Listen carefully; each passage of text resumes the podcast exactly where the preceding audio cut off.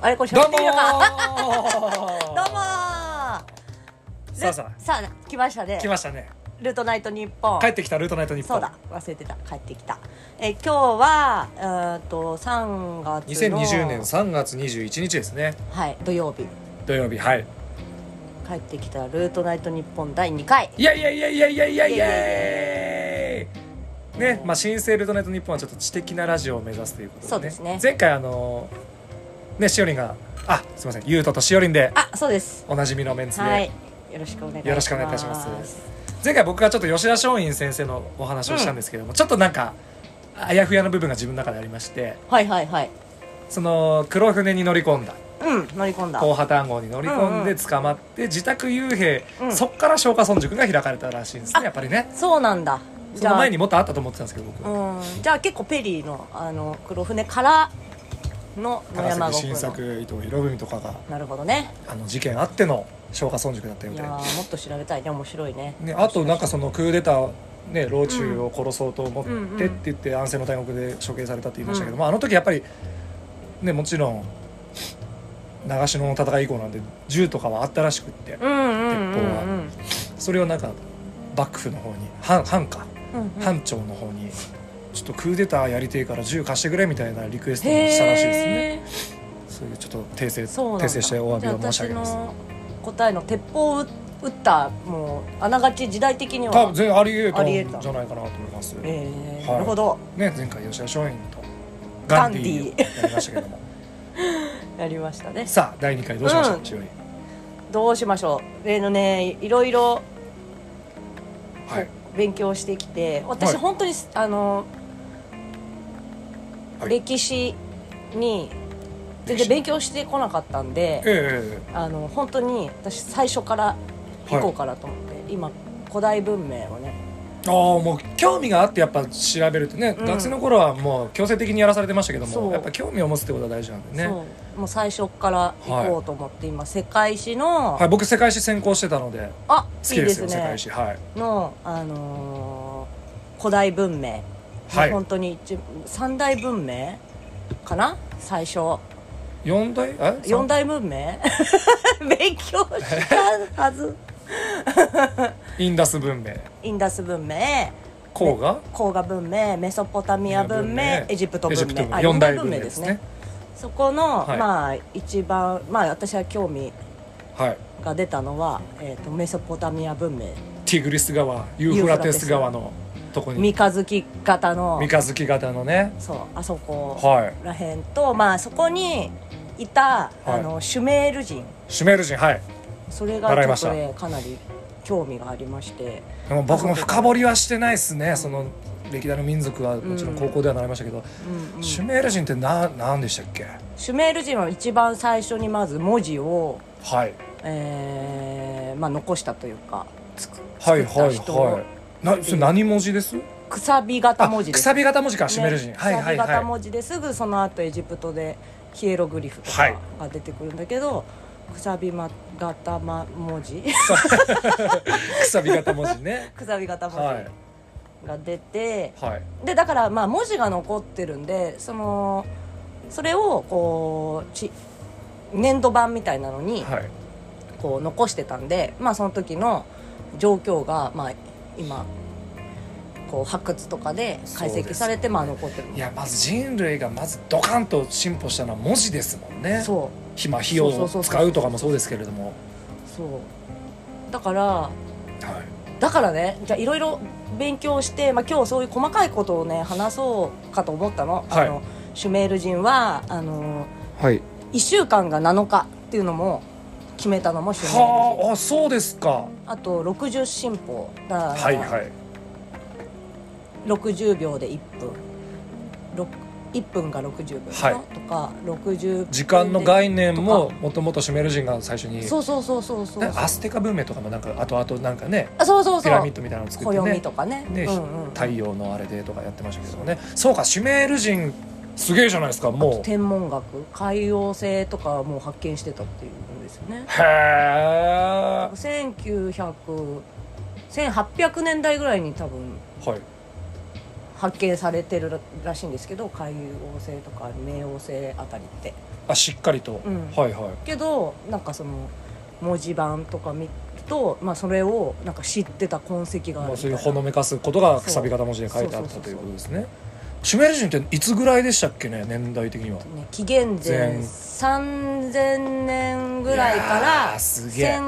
1500年ぐらいで多分文字ができたのが1800年紀元前1800年とかもう4 4000年ぐらい前ってことですもんね、うんすごいはあ、そうなんですって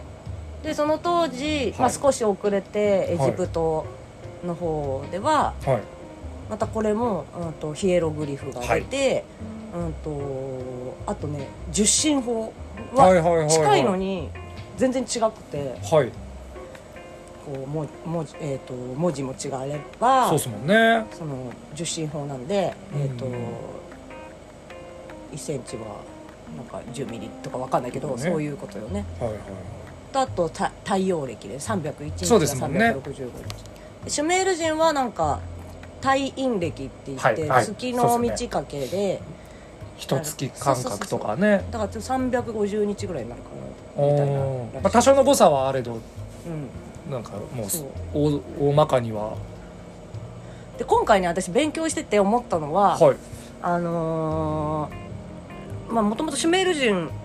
をいろいろ調べてたんだけどはいあのエジプトのピラミッドあるじゃないですか、はい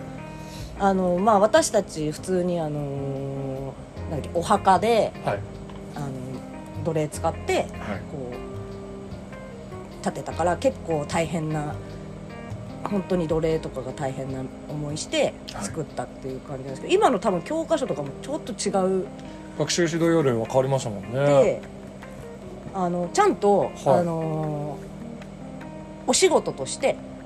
あお給料もらいながら働いてたってことそうでそうそうすそうかそうみたいで。はあそうそうだからあの何えーっとやっぱ農作あの物とかが取れない時期とかがあるし、いはいはい働けない人とかもいたりとか季節とかにもよったりとかしてうーんでそういう時になんかピラミッドを作ってこういう仕事を斡旋するぜみたういんな、うあんうんでそういうのが全部あの辺は文字があるから残ってるあんーでもねちょっと話脱線しますけど、あのピラミッドの積み方ももう謎に包まれてるから ね積み方ねあれを何積みって言うんだろうなあ石垣じゃないからな色紙短冊積みクラスですよねだってね そうねはそうそう、まあ、すごい、ね、どうやって積んだんだろうとか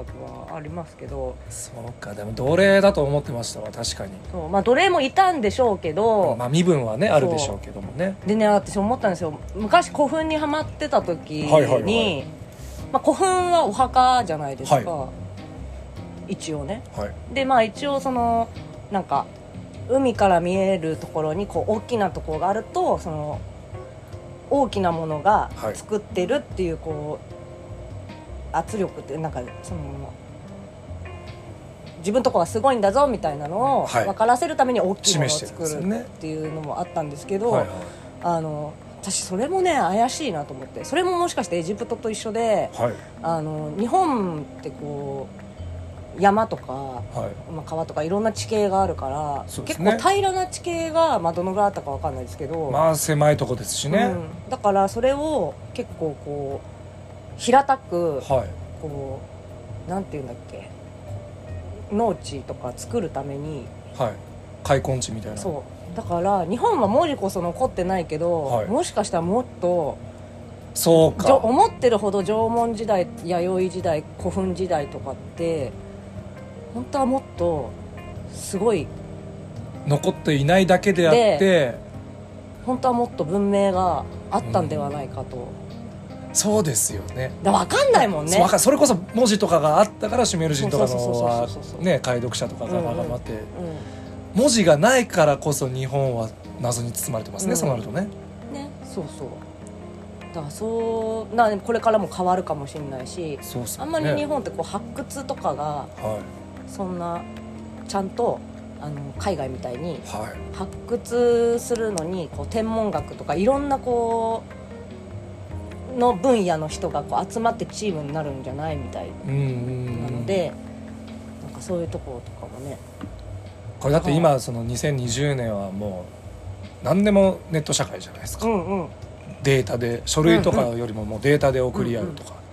これは例えばじゃあ1,000年2,000年後にうんそういうデータも全部なくなってたら同じことですよねそうだよね全然何もアなかナったログな文字とかも見つからないみたいな、ね本当に未来人たちは2020年の日本人はどんな生活をしてたのかなねみたい空なこ白とあのり時ます間ももんねね何もしてないような感じに映るかもしれない、まあデジタルは便利ですけどやっぱアナログの良さというかっていうのもありますよ ねだからやっぱ残すようにしていきたいからくさび型文字勉強しようかなべべくさび型文字を勉強するんですか 何かをねな残すなるほど1000年後とかにそれに日本語をなんか土とかにこうあそっか保存すればいいんじゃないですかそうだよねくさび型の必要はないですよね確かに本当 だあと私シュメール人のことを訴えたいならばくさび型でいいと思いまそうすだけねどもね日は本語で残せばいいっいはいていうねなるほどはないるほどああそうかシュメール人なあの辺の時代の民族はね僕も大好きでしたねヒッタイト人とかね一体と人初めて初鉄を鉄ねそうあの頃もう馬車とかありますからねそうっすもんねだからもう一回ちょっと順番に私はちょっと世界史をそうっすね僕もいろいろ資料あるのでいつでも見てくださいね、追っていそこううかなですとそれでしょ僕はですね、うん前回吉田松陰先生やりましたけれども僕その岩手県の大船渡市っていうところ出身でしてやっぱりその土地柄岩手県の偉人さんってあのうんいらっしゃるわけですよ、偉人さんね石川啄木さんとかあそっか石川啄木やっぱりその授業うん時間割いてでも先生がいろいうろん本を教えてくれたのは宮沢賢治先生なんですようーん岩手県花巻市のあー読んだ読んだまあ時代的には近代になるんですけうども、んうん宮沢賢治ねまずね宮沢賢治さんは本当にね人離れしてるんですよあそうなのもう人離れ超いい人なんだろうなって 思ってるんですっうんうんていうのもなんか小学生の時にもう大親友がまあなんかやらかしてうんよくある授業中先生に「お前は廊下に立ってろ」うん賢治先生の友達がでもう夜間に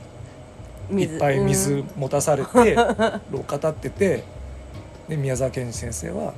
こっそり廊下に行って「重いよな」っつってうん「大変だよな」っつって「俺が減らしたる」っつって、うんその夜間の水を全部飲み干してえ「よえしこれで大丈夫だ」っつって夜間を渡し直すっ ていうまあそんなめっちゃ優しいめっちゃ優しい人なんですけどもただあのご実家が花巻市のご実家が宮沢賢治先生はあの今でいう質屋うーん古物商とかを扱ってるんですかうんうんうんうねん質屋の元で生まれて別にあの貧乏なお家ではなかったでうんうんうんうすんむしろ当時はもう裕福な家庭らしいんですけども一つだけその家族仲が悪かったらしいんですよね。えっていうのがもうお父さんはじめ宮沢賢治のご家族が浄土真宗えうんうんで阿弥陀仏南無阿弥陀仏だねもうそれを刷り込まれてるんですけどももうやっぱり賢治先生賢いんでうんいやそういう刷り込みとかよくなくないみたいな。あーうん洗脳じゃんみたいなうんうん僕は自分の信じる道を選ぶよっつって、ずっと法華経なんですよ、うんうーん言われ方ことじゃなくても自分で選んではいどれが法い華い経なんですけれそどうもなんだお父さんが「なんでだ!」って うんうん「浄土真宗いいぞ!」み たいな「いや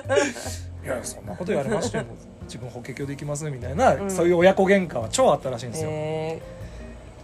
まあ、そんな賢治先生はですねーうん意外な話があるんですけどもうんレコードが大好きなんですよえーハイカラハイカラなんですよレコード蓄音機とか、まあ、うん昔の蓄音機がお家にあって、うんうんそれでなんか竹の針でこうレコード買いあさっては聞い竹てもでも竹ちょっと音質悪いなみたいなああそうだね竹なんだ自ね分で針作ったろっつってうん針とかも発明してんですよ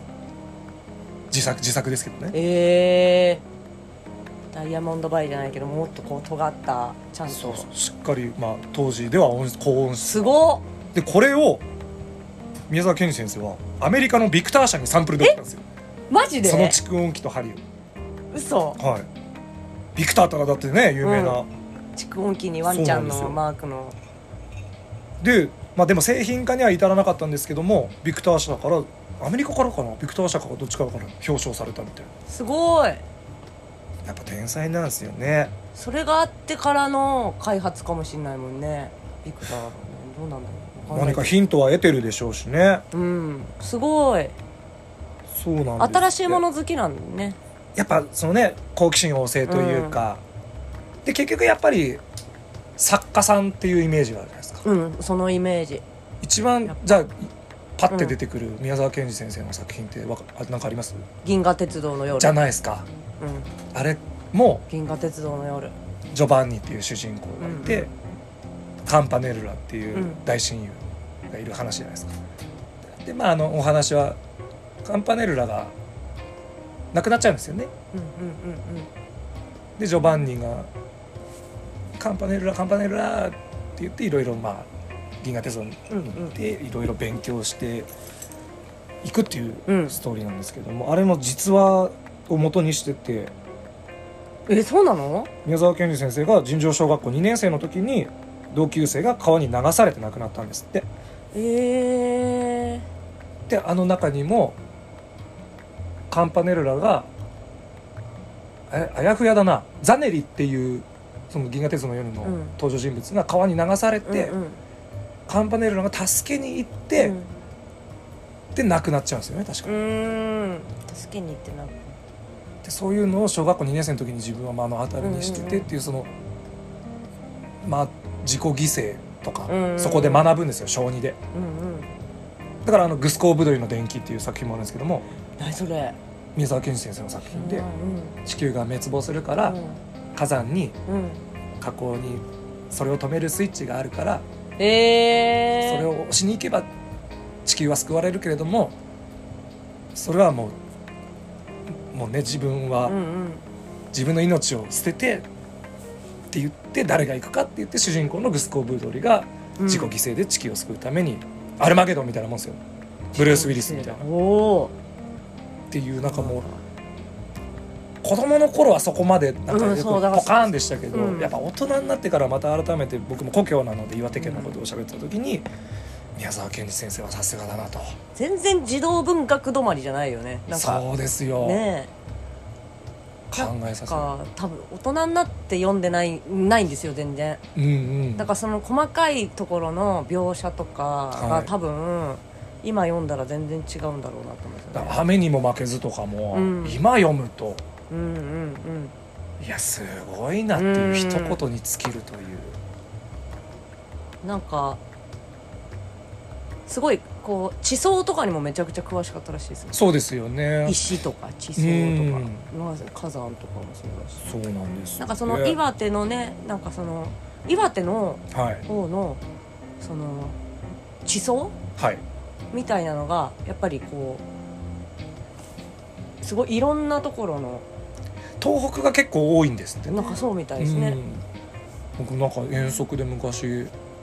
山形県の最上町最上町ってとこに、うんわざわざバスで何時間もかけて地層を見に行ったことあります、へなんえか東北は結構そういうのが見れるっていう、なんか3つぐらいの断層がぐわーってこううん押し寄せうてんできて結構珍しい土地みたいなうんねこんな狭い島国でもまねえだまだわからないことだらけなのでね本、当に、うん、っていう宮沢賢治先生のえー、何が好きです宮沢賢治さんの作品ですか作品作品でも注文の多い料理店とかも好きでしたねああうんうんうん、まあ、もちろん「銀河鉄道の夜」も好きですし「雨にも負けず」はもうんうんう小学校1年生ぐらいの時にもうそれ暗記してうんうん空で言えないと返さないよみたい な、それはいまだに「雨にも負けず」は暗唱できますね。っていう、まあ、岩手の岩手 B 級の素敵な偉人をちょっと紹介させていただいきやまーしたすけれどごもいあなんかなんだっけなマチコンキの話もそうだけどな一個私なんかうんこの間テレビで、宮沢賢治がはい花壇発明してるらしいね花壇花壇花壇ってあのお花のお花の花壇ーなんかそのえー、とイギリスとかあはっち式の花壇ですね、だから今までそのお花をはい、植えるっていうか、まあ、日本庭園みたいなのはあるけどそのお花いろんなお花をこう例えばレンガで仕切ったりとかあしてーこうカラフルにこうやって植えるみたいなあじゃあもうガーデニングのパイオニアみたいなことそうでそすうねガーデニングもすごいんへーだあってそうなんだってやってましたなんか今それ思いへ出したえ、うん、ちなみに今もうなくなっちゃったんですけど岩手県のしあ金ちゃんあれ雫石ケンジワールドって建築ワールド雫石町っていう盛岡の近くにケンジワールドっていう、うんなんていうんですかねこっちでいうえサマーランドみたいうな、んウうんォータースライダーとうんうんうかんが全部宮沢賢治の作品になぞってて「えなー、めとこ山」っていうウォータースライダーがあったり、かわいいなんだっけななんか流れるプールがその賢治の作品、えー、それがちょっとまあね過疎過疎化であ残念2011年のそっか俺震災で帰ってた時だったので2011年の夏に閉めちゃったんですけども、うんうんうんすげえいいとこでしたねいいな東北行きたい行ってみたいなんか最近結構やっぱねやってるしぜひ車で僕が案内しますんで、うん教えてほしいリスナーの方でもねちょっと岩手県に興味を持った方が いればいつでもツアーだツアーを組みますんでよろしくお願いいたしますそろそろじゃあエンディングですそうかですねあもう21分早いもんだな、ねうん飲んでちょっといやーねコロナウイルス大変ですけれども昨今の日本、まあ、世界中ですけども底ね辺底辺2020年3月21日、お花見とかもしたいんですけどね歩きお花見だよね上野公園はもうダメって言ってますもんね、うん歩ブルーシ歩ーくトし引かなけいですないもっんて言っねて、ね花粉も大変ですけれどもうん、はい、まあ、皆さん体に気をつけてねちゃんと手洗いうがいをしっかりして、うん歴史に思いを馳せてみるのはいかがでしょうか、ルート45にはいろいろな資料集がございますの でぜひお待ちしておりますとはーいういことでではまた次回また1週間そう2です週ね間ぐらいで勉強しよう第3回は次もまた知的なラジオをやろうと思ってますのでよろしくお願いしますよろしくお願いしますバイバイバイバイ